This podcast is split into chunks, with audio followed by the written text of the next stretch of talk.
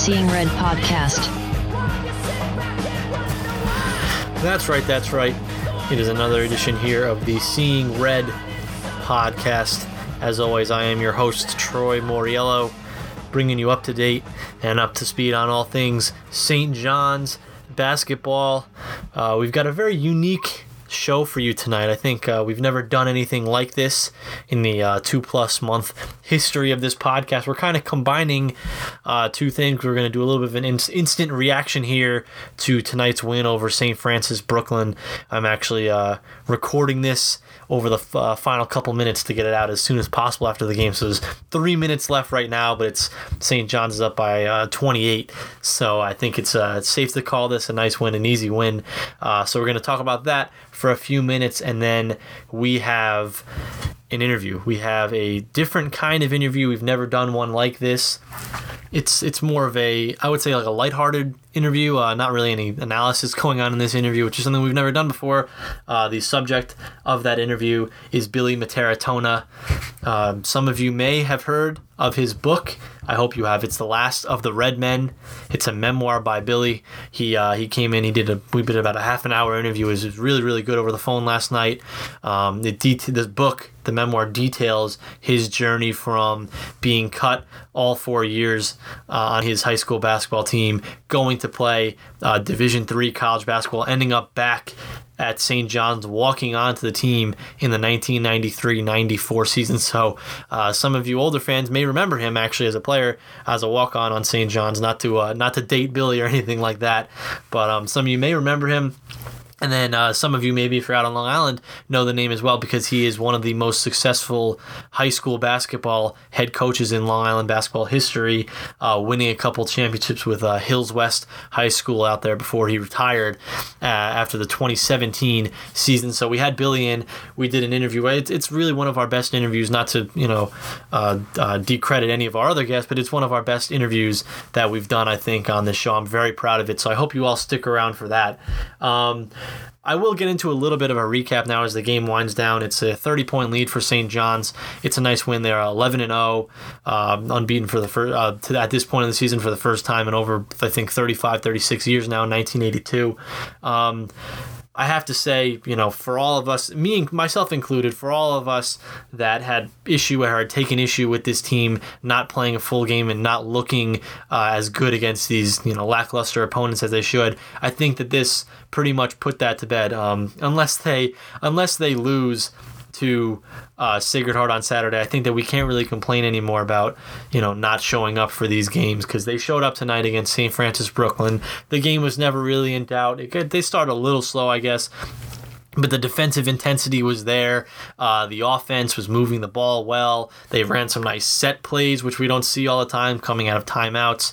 Uh, the final scores, by the way, is going to be 86-52. So it's an 86 to 52 win for uh, for St. John's as the uh, backups are in the game right now, running out the clock. But yeah, you know, a good start finally for St. John's. Uh, the you know the game was it wasn't a huge lead in the first half, but you could tell that they were controlling the game in the first half. And then what I really liked the second half, you know, taking a 12 point lead uh, into the into halftime against you know a, as I said a lackluster opponent in uh, in St. Francis Brooklyn, and right away in the first five minutes an 8-0 run to start the second half, get that lead up to 20, and then it obviously ballooned up to you know 30. But getting that lead up to 20, and really that was the difference think in this game. Um, but yeah, you know, I think that that's definitely their most complete game. They really played for a full 40 minutes. So for everyone complaining that this team was struggling to play a full game, uh, we just saw it. And I think that that's. I, I don't know at this point, as I said, unless they lose, knock on wood, unless they lose to uh, to Sacred Heart on Saturday night, I, I don't think that we can now complain about how this team has looked because we saw it. You know, you see if they come out with that defensive intensity and if they come out with that type of play on offense, they're going to be fine. And I think that you know we can't complain now about anything really in the uh, in the non-conference play. Uh, a couple of notes here. I thought in the first half they had a very good flow. Like I said, everyone was involved. Uh, Mikey Dixon had the ten. He banked in that shot at the buzzer. Uh, the three. Uh, LJ had nine. Come on, Marvin Clark had seven. He had he was awesome. I, I want to get his final stats here if I can, but he was stuffing this uh, the stat sheet all night long. Let me see if I can get his final stats up for you guys real quick. Yeah, Marvin Clark, 12 points, 7 rebounds, 4 assists, 4 blocks, too. He had the big one. Uh, he was doing it all. He had like a, a Sir Dominic Pointer game from a couple of years ago where he was just doing it all for them on both ends of the floor. I really liked how he played tonight. Uh, he shot well. He shot relatively well as well, actually. Um, the whole team shot well, 54%, uh, 41%. They didn't really even take this this big uh, lead and they didn't really, you know, get to this blowout really by shooting the three. They went 7 of 17, which is a solid percentage, but, you know, only only 7 made three-pointers. It was really really attacking the basket, getting to the rim, and uh, you know if you play man to man against St. John's, especially a team that's not as talented uh, like St. Francis Brooklyn, um, they're going to get to the basket so easily, and you saw that they attacked the basket, um, and you know they were getting so many easy layups or you know kicking out for open threes. So I like that. Um, I want to talk too about the three point defense. Uh, let's see how St. Francis. Yeah, they were five of thirty, which is you, you, can't complain. They went I think two of fifteen in the first half and then three of fifteen in the second half. Can't complain about the three point defense. There were some open shots for sure that were missed. But overall, I mean, if you hold a team to 16% or 17% from three point range, you're not going to complain. So that was kind of rectified tonight as well. Uh, the offensive rebounds in the first half, I noted as well, wasn't great. Uh, they finished with 12. I think the offensive rebounds finished actually kind of close, 12 10. So St. John's out, out rebounding them in the second half, 10 to 2 on the offensive glass. But it was, uh, it or yeah, 10 to 10 to 4, sorry, in the, on the offensive glass. But uh, they gave up a lot of second chance points in the uh, in the first half, which I didn't love, but that's okay. Uh, Mustapha Heron for a large part of this game, he ended up actually having an okay game. He was 4 of 11 from the field, had 8 points and 6 rebounds. Uh, for a large portion of this game, he looked like he was the announcer said he was pressing a little bit. I don't know if he was pressing, but he just he didn't look himself uh, for a large portion of this game, and that's all right because his teammates picked him up. Look at the balanced scoring, like I mentioned: 13 for Figueroa, 13 for Dixon, 12 for Ponds, 12 for Clark. You know, so they're mixing it around. They got 50 of their 86 from those four guys. That's a really solid job out of them. Um, but yeah, I think at this point now, it's nice to have this momentum. Although I don't know if any momentum is really going to carry over uh, heading into Big East play. They have that the week off now uh, from Saturday night's game until the Seton Hall game. Not to mention Christmas is in the middle of that for those who celebrate. So I don't know how much of this momentum is going to carry over, but uh, I think that it definitely, it certainly does kind of you know quell the uh, the fans uh, like myself who had taken issue with how they were starting these games and, and, mostly in the first half really how these first half were starting. So you know to be honest with you i saw really all i needed to see in the first uh, 25 minutes of this game. Once they took the 20 point lead uh, at the 15 minute mark of the second half I, I, had pretty much seen all i needed to see and they they closed you know the next 10 meaningful minutes uh, playing well as well. So you know you can't complain here. It's an 86 to 52 win. I hadn't done one of these in a while, these uh, kind of rapid things, so I wanted to wait uh, to release this podcast until after that. So yeah, that's uh, that's a quick little recap there for those who are interested in maybe if you missed the game or you know not a whole lot going on there. Yeah, so not a whole lot going on there, but obviously a whole lot left to come in this show because we are going to get to our interview now with the great Billy Mitaritonna. He is as I said, an author. He is a former St. John's walk on player. He is a Long Island host, high school coaching legend. I would say. I would say legend. Probably. I don't live out on Long Island, but I would classify uh, his his coaching career, 17 years at one school and a couple uh, of uh, Long Island titles. I would call him a legend for sure out there. Um, we talked to Billy for about a half an hour. As I said, I'm really, really proud of how this interview turned out. So I, I hope you'll you'll uh, listen to it all the way through. It's about half an hour actually, and uh, he could not have been more gracious with his time, Billy. Um, the book is really interesting. Like I said, if you're looking for a uh, stocking stuffer for yourself or for another St. John's fan that you might know, uh, I can't recommend this book enough. I got a chance to read the first couple chapters and I, I really enjoyed it. So um, go to you can go to lastoftheredmen.com as Billy says in the interview. You can go on to Amazon and search the book as well. It's on there. And uh, yeah, So definitely check that out. And I, I, before I get to the interview, I, I do want to thank uh, Twitter user George Patilis. He was the one. I, I, hope I got your name right there, George. He's the one that uh, he's a listener, and he's the one that actually um, notified me of Billy. So I definitely want to thank George. Thank you so much, man, because he was the one. I might not have even heard of Billy. No offense to Billy, but I might not have even heard of his story uh, if it weren't for George, who DM'd me on Twitter a couple weeks ago, letting me know uh, I wanted to save this interview for a time that I can really give it justice and you know let it play out, and, you know, and give it the time that it needed uh, during one of these like slower weeks, and that's what we did. So thank you, George. Thank you, Billy, and I hope you guys enjoy the interview. I'll be back at the end to wrap things up. Okay, we are now joined by a very special guest. He is Billy Mitaritonna.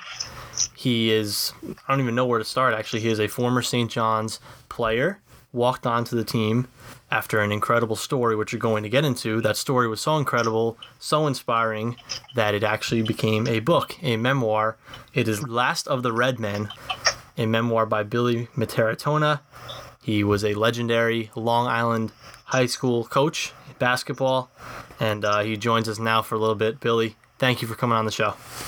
Thank you for having me, Troy. I appreciate it. Mm-hmm. And uh, we'll, we'll, get into this in a little bit, but you can obviously pick up his book as a, uh, a last minute stocking stuffer for all your St. John's fans. We'll, uh, we'll tweet out the link to Amazon. We'll get to that at the end of the interview, obviously. But uh, I, I, do want to start with this book. It's Last of the Redmen, it's a memoir by you. Uh, I'm interested to know you kind of get into this in the first couple of pages that I read in the book. Uh, when did the idea kind of come about? If you want to give like a quick synopsis of that, and once you actually had the idea for the book, how long did it actually take for you to write it, to plan it, to actually get it published? How long did that take?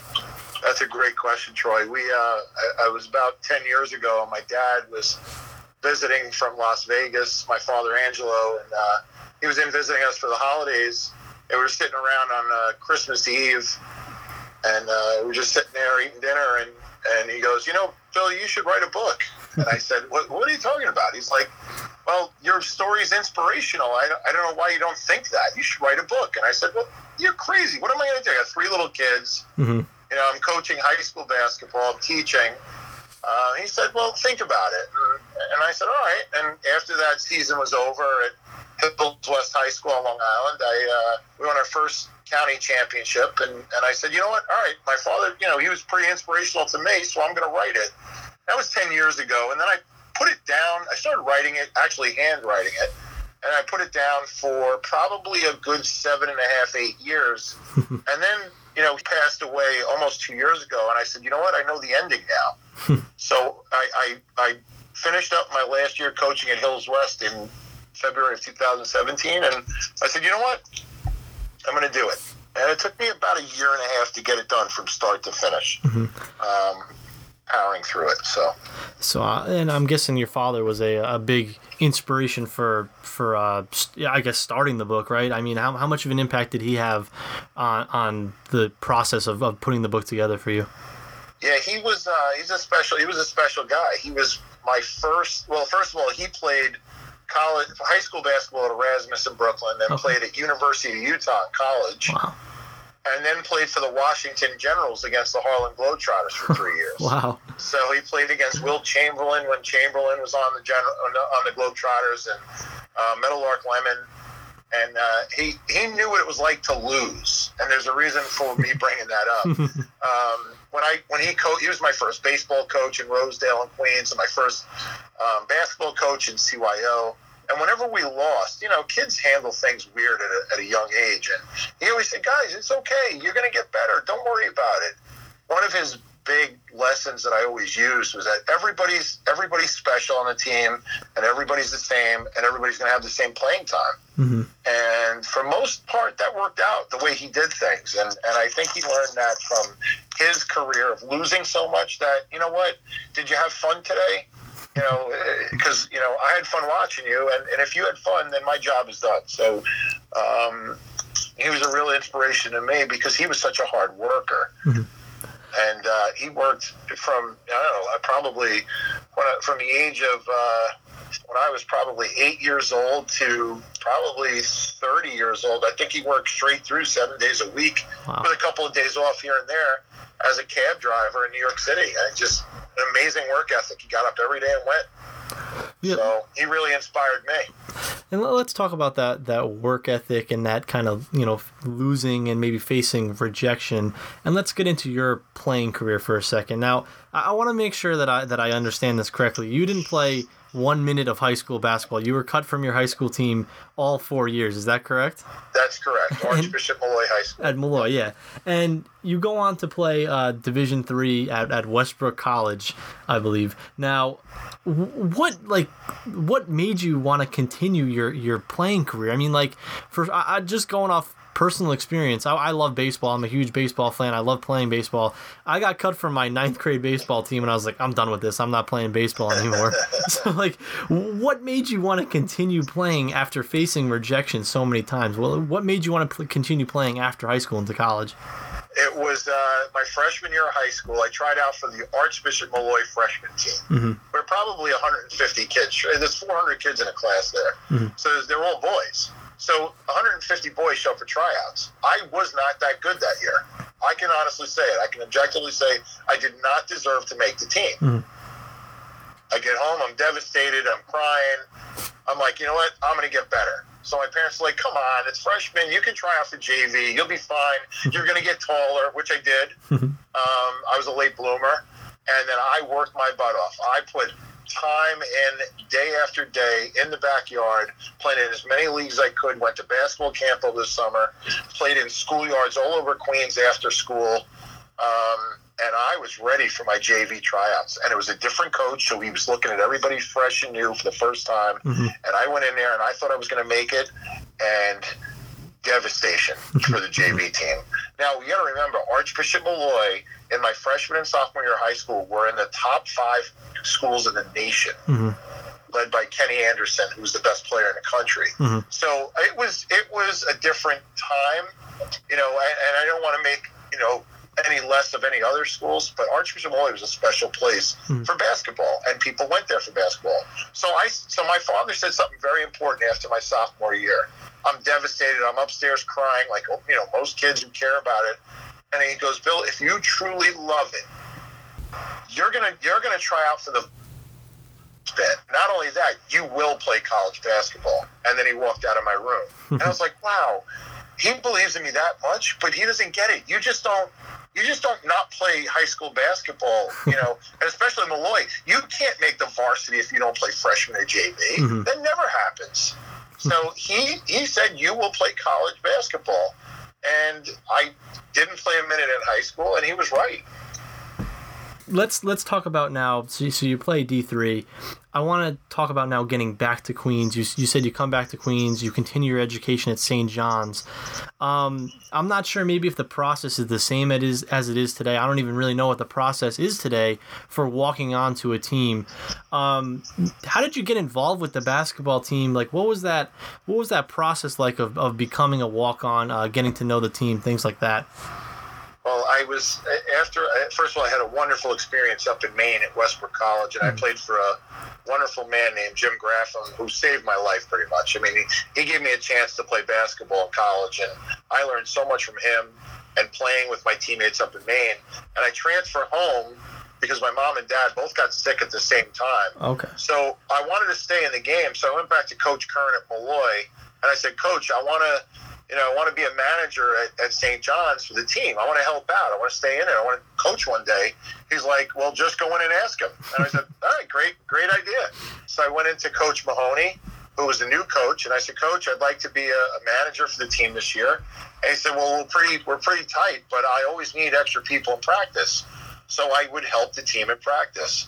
There was a, a redshirt freshman that year named Tom Bain from Brentwood who was who came in overweight, and they knew he was overweight. They said, "Bill, we want you to bring him in the other gym and work him out every day for two hours. Get him down thirty pounds." and I got him down forty pounds, and they were so excited by the end of the season that they said, "You know, this kid takes basketball seriously." and I would help in practice, and they saw that was all right. And then the senior year happened, and Um, I got very lucky my senior year to be in the right place at the right time at St. John's. Well, yeah, let, us talk about that now. So, so Yep. 93, 94. Um, I, I watched some of those some of those highlights that you have on your uh, on your website. One thing I noticed, I mean, the, the crowd always seems to kind of get up when the uh, when the walk-ons are coming in and, and trying to make shots there at the end. But but Right. for you, it seemed like something w- w- was different. That they like you were like a, a hero on that canvas to those to those guys. Such an inspirational story. Um, what was that feeling like for you? Just making it onto the court and knowing that you're a after you know all that you had been through up to that point. You're a Division One athlete. You're on the court playing Division One basketball. What's that feeling like? Can you describe it for me? it was surreal beyond words. My goal in life when I saw Chris Mullin play in the 1985 you know season with Mark Jackson, Walter Berry, and Bill Wennington, and Shelton Jones, and all those great players, I said I want to play for St. John's one day. Mhm. And my dream was to play at St. John's. And when Coach Mahoney said, Bill, some guys got hurt at the beginning of the season. We need some bodies to help us practice. Can you play? I said, Yeah. Where do I sign up? But that was just a practice. And Yeah. then he said, We did so well in practice that we tried out to be a walk on. We made it. And then I was a practice player. And I was content with being a practice player. And we did so well. And so many guys didn't get healthy. He said, All right, we're dressing up you and Bradley Small, who was the other walk on at the time. Mm. We're going to give you uniforms for home games. Mhm. And I was like, wait, what? A day before the game, he told us. Wow. They gave us uniforms. I wore it to bed that night. There's no question about it. I said, I am wearing number 31 for St. John's. This is insane. Mhm. I, told, I called as many of my friends as I could. And in fairness, um, they're the ones that got me into the game against Columbia right before Thanksgiving and, and uh, right after Thanksgiving in 1993. Mhm. Um, we were beating Columbia by 30, and my Rosedale buddies, my softball team buddies, Walter, Jerry, and Ernie were yelling, "We want Bill! We want Bill!" and Coach Mahoney came down to the bench and said, "Billy, who are those guys?" I said, "Well, that's my softball team from the summer." He goes, "Well, you better thank them because you're going in the game." and I didn't know what to do. No one told me what to do, so I just shot every time I got the ball, and people fell in love with it because I never made a shot. I, I, I kept missing, and they were like, "Oh," you know, and they just felt like they looked at me and they say, "He's not a Division One athlete, but we're gonna like him. You know, we're gonna love him. He's someone that we're, we can root for and identify with." Exactly. It was relatable, right? it was hysterical. So I got in, I- you know, I got in that game against Columbia, and then we got such a reaction for the next two weeks. My uncle Johnny in Georgia got the New York Times and sent it to me, and we were the cover of the sports section. It said "Walk-on's thrill in St. John's win over Columbia," and he goes, "That's my nephew in New York," and and. We were on the cover of the New York Times, Bradley and I, for just we got a standing ovation for not making a shot. you might be the first players ever to do that. unbelievable. So the fans were absolutely amazing. And you know what's funny? Those fans still have season tickets today. I bet, yeah. They're still there. I bet they'll probably love this interview. Oh my Um, God! They, they, they, we, we just identified with them so well. So. Mhm, mhm. Um, let's talk about too uh, Coach Mahoney now. Um, you know, you, you go on to be a coach. We're going to talk about that in a second. Uh, from your playing days at St. John's, you mentioned uh, your playing days at Westbrook as well. Um, what did you learn, if anything, for, from playing under uh, coaches like that? Maybe Coach Carnesecca. I'm not sure how involved he was with the program when you were there, but but um, you know, fr- from what did you take from them as you know how to be a coach, how to be a leader? First of all, number one, my coach in Maine, Coach Graffam, everything I do, for the most part, with my teams came from his style of play. Mhm. Um, in Maine, it's a very fast-paced style. It's not a lot of plays. It's actually more relying on the players and a system of high-energy defense and running the break and shooting threes. It was a little ahead of its time. Mhm. Um, it's probably the way people play today Yeah. he was ahead of the curve. Um, Coach Graffam was a very positive force. So was Coach Mahoney. Coach Mahoney was an incredibly positive force. Um, you know, the nickname for him is Good Old Brian. You know, he was just a wonderful man. Mhm. He did for me not a lot of college coaches will do for walk-ons. He did something for me that opened up doors for the rest of my life, and he will. And every time I see him, I thank him. Mm-hmm. And he goes, "Oh, ah, Billy, come on! I didn't do anything." He's such a genuinely nice man, and and he opened up doors for me. He opened up my teaching jobs for me. Mm-hmm. He opened up my coaching jobs for me by putting me on the team, and and all for what? For six games where we were winning by thirty. so I took his coaching philosophy, and I always added walk-ons to my high school team. Okay. So I always had kids. In fact, I had a book signing tonight where six of my walk-ons showed up tonight. Oh, nice. The starters didn't show up. The walk-ons showed up.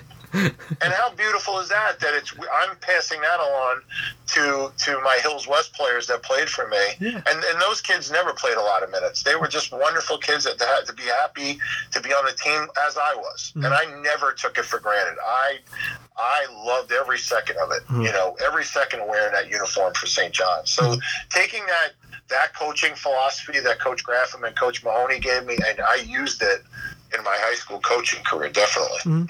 So, so let's get into your uh, your high school coaching career a little bit. You go to, to Hills West on Long Island. Um, w- was there always kind of a motivation for you to become a head coach? Was it always something that you wanted to do, or was it just sort of thrown upon you and you said, "Well, all right, let's let's do this"? Was that was that like planned, or was it no? It was planned. I, I knew in, in my in my MSG exit interview on senior day at St. John's, they said education and coaching is in the plans for Bill Mitaritonna, Billy Mitaritonna, and I said, you know what, I'm going to be a teacher. I'm going to be a coach. Um, and and it just kind of morphed. It, it took me a little time to get that going. When I got my first teaching job at Hills West five years after I graduated college, they needed a coach, a basketball coach, and I got you know the teaching job came with the coaching job. And Hills West was one of the worst teams on Long Island in the year 2000. Um, we were the doormat of everybody's tournaments. Um, we didn't. My goal for Hills West was to become one of the most respected teams on Long Island. That was my goal. I knew I didn't know I could win a championship or not, or you know, get to the playoff. That no. And my first five years were a complete failure at Hills West. I didn't. I had no idea what I was doing. I wasn't listening to people. And a couple things changed my philosophy. Number one, I asked Coach Graffam to come down from Maine to do a clinic with me during my summer camp, and he fixed my defense. I was doing it wrong. All right. And I get a philosophy of creating defense, creating your offense from your defense.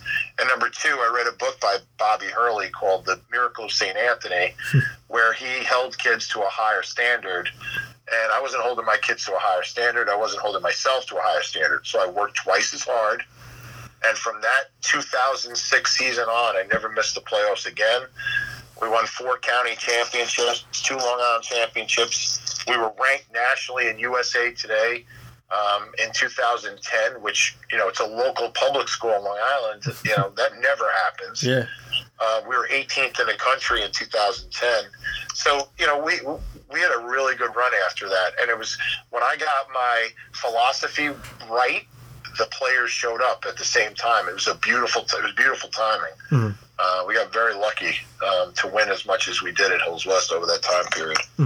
Now, you, you obviously coached a bunch of, of notable players at Hills West. I think most notably Tobias Harris and his and his brothers. Um, one thing I find interesting about about college athletics, especially college basketball nowadays, is the relationship between these you know star players and head coaches. It seems like some, maybe in the NBA, a little bit in college, these star players kind of take over the teams and are almost coaching themselves.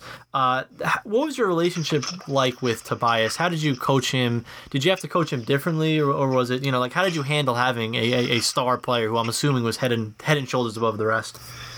Um, I think the relationship I had with Tobias was unique because I've known I knew him since he was 12 years old when he came to my camp, um, and he was this young, gangly, you know, great kid that everybody loved. He was magnetic, you know, his personality magnetic. So I had a relationship with him at an early age, but we took it easy with him. You know, he played varsity as an eighth grader. Um, he was a three point shooter, and then he grew a little bit freshman year, and you could see him develop. But he was one of those people that knew that I could, if I'm going to yell at you, I'm going to have, I can yell at everybody on the team. And if I'm going to correct you, you better take it with a grain of, you know, don't get all, you know, personal over it. Mm-hmm. I'm going to yell at you. I'm going to yell at the last guy at the end of the bench, and I'm going to get you better. and it's going to come in a positive manner. But you know that you know we have that relationship. The other thing is, at the end of a game, he trusted me. I trusted him. He loved me. I loved him. There was a mutual respect. So, you know, our county championship game in his senior year of high school, we were down three to start the fourth quarter, and he had four fouls. And he looked at me. I looked at him. I said, "Go have fun, buddy." He goes, "I got it, coach. I'm going to win this game for you," and we did. And uh, and he he just you know, he, he came over gave me a huge hug at the end of the game and said, I told you I was going to do it, coach. I said, I believe you every minute of the way. Um, he's a tremendous talent, but he works hard. I mean, he's having a great season this year. Yeah. He deserves it. He doesn't drink. He doesn't smoke. He doesn't have tattoos. Mhm. The kid is a wonderful kid. He does charity work. This kid's doing everything right. And I Mhm. call him a kid. He's 26 years old, but I still see him as a 12 year old. He's doing everything right. And he deserves to be in the All Star game this year. He deserves to get a big contract next year because he's doing it. Yeah. You know, he's and, he, and he's putting in the work. But did I treat him differently? Anyone who says they don't treat their kids differently is lying. because I treat all my better players a little bit different. You gotta you gotta give a little bit. You can't be you can't be this tough ogre with you know kids today. You gotta you know you gotta pat them on the back. You gotta tell them how great they're doing. And um, but when they do something wrong, you can correct them. But for the most part, you got to put your arm around them. Yeah, that, that's nice to hear some some honesty. I feel like so many coaches nowadays are just you know would would brush that off and just say, yeah, I, I treat them all differently. But I, I appreciate the honesty with, with that for Oh. sure. Um, let, us get into one one more question about your coaching career, and you can be I, I you have the book, so I don't want you to get too in depth, but um, you can be as vague as you want with this. Uh, can you give me your best moment as a coach, either on or off the co- uh, off the court in your uh, in your 17 years as a high school coach? Oh, wow, that's a great question. um, my best moment. Wow, I, I mean, I, I'll give you a, I'll give you a generic thing. I mean, every kid that ever played for me graduated. Every kid that played college basketball for me was eligible their freshman year. Hmm. All of them graduated college with the exception of two, and one of them was Tobias because he went to the pros. Mhm. Um, I'm probably more proud of the relationships that I've made that so many of my guys keep in touch with me and call me and um, that's what I'm most proud of. I, I don't know any. I mean, you win and you lose. You know, we we were able to win a lot of games in the last 12 years that I was there. Um, you know, championships. Yeah, I mean, they're nice and. But when you know when my guys came back last year after I retired, you know, 16 of them took me out to dinner. That was a pretty proud moment. That's Um, awesome. And we just went to a local restaurant, and that was cool. You know, I I'm not really. Uh, you know, it, I, I mentioned like four or five games, maybe six games in the book that you know were really remarkable to me. Mhm. Um, but that's just to show that all the hard work did pay off. I could have quit. A lot of young coaches today quit after they're, you know, they don't have success. And I didn't have success after my first five years. Mhm. So I asked for help. and a lot of young coaches don't ask for help and they get frustrated and the parents come after them. And then it's, you know, and then it's over and then they quit. Whereas I didn't quit. I didn't quit in high school when I got cut, and I certainly wasn't going to quit coaching when I knew I was good with the kids. I just had my philosophy all screwed up, and then I fixed it, and everything worked out again. And that's awesome how it kind of comes full circle actually for you as a player and then as a coach. Um, one more question about about you know and we have to finish it up now. So you decided to retire. You said at, at the end of the 2017 season. Uh, what went into that decision for you? Was was it just you making that decision? Was it did you ask people for advice for that decision? Was it something that you had you know thought about before the year? Was it you know uh, happened in a matter of days? Uh, you know, can you tell us about that decision? No, it was. I was thinking about it a long uh, for over a year. My Mhm. two daughters were playing on the volleyball circuit. Um, one of my oldest daughter, Jackie, is now going to Catholic University to play volleyball next year. So I wanted to be around Congrats. for her recruitment. Mhm. Um, my other daughter, Courtney, is playing on the travel circuit, and my son, Brendan, is a basketball player, and he was going into the sixth grade. And I know it's a big year for development for boys. So I said I wanted to coach him, and I went ahead and coached him last year. We were the best team in Nassau County. um, and this year is seventh grade, and I enjoy coaching every minute. Um, and it was time. It was 18 years. It was a long time for coaching, Mhm. but I was I was I was done. You know, it was it was time to move on, and and it gave me time to write a book that I love doing. so it was really good timing in a lot of respects, and I don't regret it at all. I don't miss it because I'm coaching my son. You know, people ask me, "Oh, do you miss it?" I'm like, "No, I don't miss driving out 35 miles on the east end of Long Island on a Tuesday night. No, I do not miss that." so that's why. Uh, and so so now you're you obviously do have a little bit more free time. Uh, what, what does the future hold for you? What, what do you have planned? Is it, is there another book in the works maybe, or uh, or what what do you think the future holds for you? Oh, there's a lot. There's a lot of books on the on the schedule. This Really? went so well. I'm going to write some more books. Yeah. There's no stress. You know, my hair stopped going gray. I'm getting younger. Um, yeah, seriously, I want to watch my kids. I, you know, not coaching varsity basketball allows me to go watch them play. You know, the volleyball circuit for travel is in the in the winter, Mhm. um, January, February, March. So Yeah. now I can do that. My son's playing basketball. I can watch every single game. I love watching him. He's a sweet kid. Um, and it's really, it just, it, everything works out for a reason in life. So yeah, I'm going to write another book. Yep. nice. Maybe two more. Yeah. Sweet. Um, now that's funny you mentioned your son. Actually, I, I think that there I came across you, and I, I have to mention uh, some Twitter user pointed out your name. I, I have to throw their name in there, maybe either before or after. I'm not remembering it right now, but that's how I came across you. And then on Sunday, I saw I think you tweeted a picture of you and your son at the St. John's game, and I was like, oh, that's that's the guy that, that someone mentioned to me, and I wanted to do this interview, and I'm happy that we got a chance to do it. Uh, I want to know you're you're obviously uh, watching this team. What's your outlook on on uh, this season with the Red Storm? They're ten and zero right now as as of this recording. Uh, when this comes out, there'll be another game, uh, hopefully eleven and zero. What's your uh, what's your outlook for the Red Storm this year? How do they look to you? I have been watching St. John since 1984. Mhm. I love this team. Mhm. I love how unselfish they are. I love how athletically talented they are. I love how skilled they are.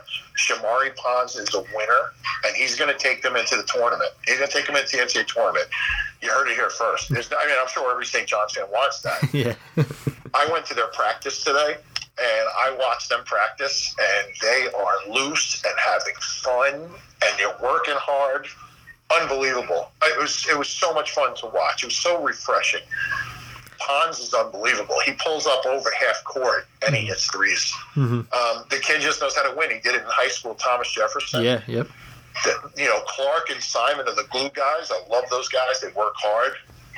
Heron and uh, and Figueroa are great, talented big men who can shoot and go to the basket. You know, they got to get this Keita back. You know, he was running in practice today, Okay. Cool. jogging, so he looked better.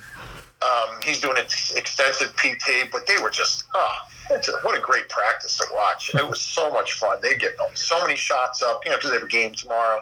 Do a lot of shooting today for the game. They're working on their defense, working on their. I just love the way they are. I love the way they play. I That's just, awesome. I haven't, I haven't loved a team like this, you know, in over 25 years. That's awesome. So yeah, love watching High play. hopes, and I think the listeners will. Uh, I don't know how much you see this on Twitter, but everyone wants an update on on Sedee Keita, so I think the listeners will appreciate that you just gave one there, being a little He's, bit. wait, they said he's going to be ready for Marquette. Let's- you know, let's hope, yeah. And, and that's been that's been widely you know spoken about. Yeah, But yeah. Yeah, he's jogging and he's working and he's working out with the with the trainers and he looks great. Yeah, let- let's hope. So Uh, but- let's pray. Yep. let's pray. Let's pray. Um, I want. I want to give you a chance now. So let everyone know uh, where they can find you, where they can find the book, uh, where they can buy the book. Most importantly, uh, if you can. Well, the first thing they can do is go to my website, which is www.lastoftheredmen.com. And you go to the home page and there's a button that says "Click here to buy my book on Amazon." Mhm. And uh, it's it's been a bestseller in the last. It's been out three weeks. It's been a bestseller in the new releases category for basketball memoirs and biographies. It's been number one, and it's some strict. There's some stiff competition going up against it. hmm Um, I'm very excited about that. Every day I look, I'm like, wow, you know, that's pretty cool. Um, so you can do that, or you can just type in "Last of the Redmen" into your Amazon uh, search, and it comes up. And it comes up "Last of the Redmen," um, you know, book, and there it is. And and you can just, if you do if you do check it out and you do read it, please leave me a review. That's a pretty cool thing. I need feedback, you know, for my next books, and uh, it always helps my uh, Amazon rating, of course. um, I'm learning a lot about the online, um, you know, publishing world, and I, I like it. It really gives people like myself to tell stories where ordinarily you wouldn't have that chance with a publisher. Yeah. So And- very happy. Well, uh, I can tell you, I will definitely be picking up a copy. I'm, I'm literally going to put in my order the second that we finish this uh, this interview. So I will have a copy. I encourage everyone to do the same. I, you can preview the first couple pages on Amazon. It got me hooked. I want to read the rest of it now. Uh, Billy, thank you so much for uh, for joining us. It's it's 11:47 right now on a, on a Tuesday night, but uh, thank you for staying up a little bit late and uh, coming on and talk about the book, talk No about your problem, story, Troy. and And uh, we're gonna have we're gonna have some book signings in the new year, and I'll put that on my Amazon page. So if people want to come down and hang out and talk hoops, we're ready for you. Come on Definitely, down. man. Definitely. Thank you for uh, for coming on. Maybe you know we can have you on uh, again at some point this year. Hopefully, uh, we we can do something if uh, if if uh, time permits or something like that. But yeah, thank you, man, for coming on. I really appreciate it. You got it, Troy. Great questioning. I love it. Thank you. All right, uh, have a good one, man, and congrats on the You book. got it. All Take right, care. bye. Another huge thanks there to Billy Mitaritonna for doing an un- unbelievable job. Uh, we actually did that interview. I don't know if you caught at the end. We did that interview at like eleven thirty at night on uh, on Tuesday night. So he, he was a champ for uh, for doing it that late and staying up late with me um, and talking talking shop there and talking hoops. Uh, incredible story, inspirational story, uh, and I hope you guys enjoyed it. I really enjoyed doing it. You know, like I said, we've never really done anything like that before, or an interview like that before. Uh, most of the others have been, you know, more analytical, talking about games or teams, which is fine, and that's not to discredit any of our other guests, but this was certainly something different, and I think different is good to kind of mix it up every once in a while. So if you guys like that, please let me know. If you didn't like it, uh, let me know as well. But I really want to try to keep doing those. You know, maybe not mix them, um, mix them in during Big East play with a you know game reaction or something like that. But um, you know, maybe just release an episode like that on their own. So if you have anyone who you think you'd like to see be profiled like that, uh, let me know and we'll try to work it out. I really, I'm, I'm all ears to hear anyone that you may say may have, just like um, George reached out to me about Billy, and thank you guys again for that. And on that note, I really want to, you know, get a little emotional here with you guys for a second. But um, to all of you who have, you know, reached out with suggestions on how to help out the show, or you know, taken part in these polls that I've done, or taken part and given, you know, um, your feedback on the team, or even those of you who have joined the show, uh, I really want to thank you guys uh, for doing that. You know, if you go back to this first episode, I, I made a note, you know, to to uh, to all of you saying I didn't want this to just be me. I wanted it to be, you know, a group effort, a community effort of St. John's fans, and I think I can safely say, you know, through the first month and a half, uh, you know, leading into Big East play now, it, it's really been just that. You know, I think I I hope. I've done a good job of getting everyone who wants to be involved involved. Um, you know, we had our, our fan forum a couple weeks ago where we had a lot of, of people, you know, vote on that poll and send in their comments. Uh, most of the writers that we have, I think we only had uh, one writer, Zach. I think was the only writer that came on that is, you know, actually does that for a, a job. I think all the others are, you know, amateur journalists. So I, I really appreciate all of them coming on and giving their time as well. And even Zach, I appreciate him coming on. Hopefully we can have him on again and um, giving his time. But seriously, guys, thank you so much for all of you who have not just made uh, this, you know, me sitting in front of a mic talking, and I really appreciate it. So some housekeeping now to end the show. Uh, next week, we're gonna probably. I know it's Christmas, but we're gonna probably have a show coming out either Wednesday night, Thursday, or Friday. It's gonna be a preview of the uh, of the Seton Hall game. Obviously, hopefully we can have on a uh, a recurring guest. Hopefully, or, or two, but um, you know, we'll see. We'll see people's availability. I know it's it's the holidays, so we'll see. But uh, yeah, we will be previewing St. John's and Seton Hall, the first game of Big East play. St. John's will hopefully be uh, be 12 and 0 going into that game. So we will see. And uh, thank you guys again for listening. Thank you to Billy Mitaritonna again for joining us. Buy that book if you haven't already. And I will see you guys next week. Merry Christmas to all who celebrate. And uh, let's go, Johnnies.